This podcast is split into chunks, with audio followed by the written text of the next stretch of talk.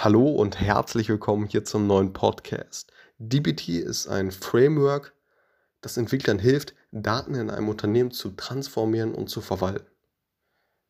Um DBT in einem Unternehmen einzurichten oder auch privat, ist natürlich erforderlich, verschiedene Schritte zu durchlaufen, um DBT letztendlich einsatzfähig zu, ja, zu gestalten. Und dabei sei gesagt, es gibt auch die Möglichkeit, das Ganze einfach online in der Cloud zu verwenden, also von DBT Labs, einfach ähm, ja, das Software-Service-Produkt. Ähm, allerdings hier in dem Fall jetzt die Version, das Ganze auf, auf seinem eigenen Endgerät dann ähm, ja, aufzusetzen. So. Erster Schritt ist, ja, das Ganze eben per Command-Line ähm, letztendlich zu, zu installieren, also per pip install dbt. Und da könnte man beispielsweise einfach nur äh, ein Environment erstellen, die man ja, dbt-inv, also für Environment, äh, benennt und dann letztendlich dort ja, per pip install dbt letztendlich dbt installiert. So, erster Schritt. Dann als zweiten Schritt, ja, soll man halt irgendwie, ja, natürlich mehr erstmal ein neues, Pro, ein neues Projekt erstellen. Ne? Dazu kann man eben den Befehl dbt init im, äh, im Terminal ausführen. Und ähm, ja, dies erstellt halt ein neues Verzeichnis mit dem Namen des Projekts und einigen Standarddateien, die für das Projekt halt benötigt werden.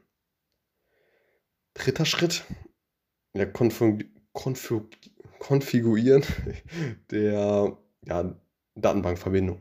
So. Denn ja, ohne Daten ist das Ganze ziemlich hinfällig.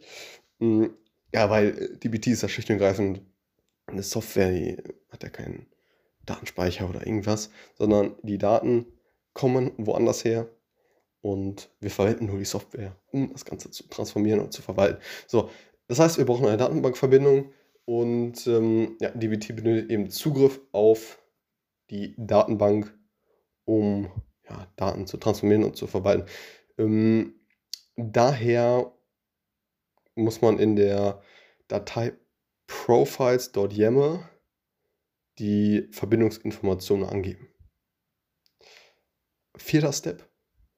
Erstellen eines äh, Modells. Und ja, ein Modell in DBT ist ja, eine SQL-Abfrage, die ja, die Daten eben transformiert und in einem ja, oder in eine Zieldatenbank schreibt. Ja, mm, man kann ein Modell erstellen, in dem indem man äh, ja, eine dort SQL-Datei im Verzeichnis Models erstellt.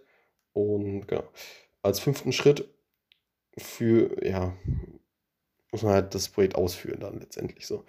Sobald ein, ein oder ja, mehrere Modelle erstellt wurden, können, ja, kann das Projekt halt mit dem Befehl dbt run ausgeführt werden.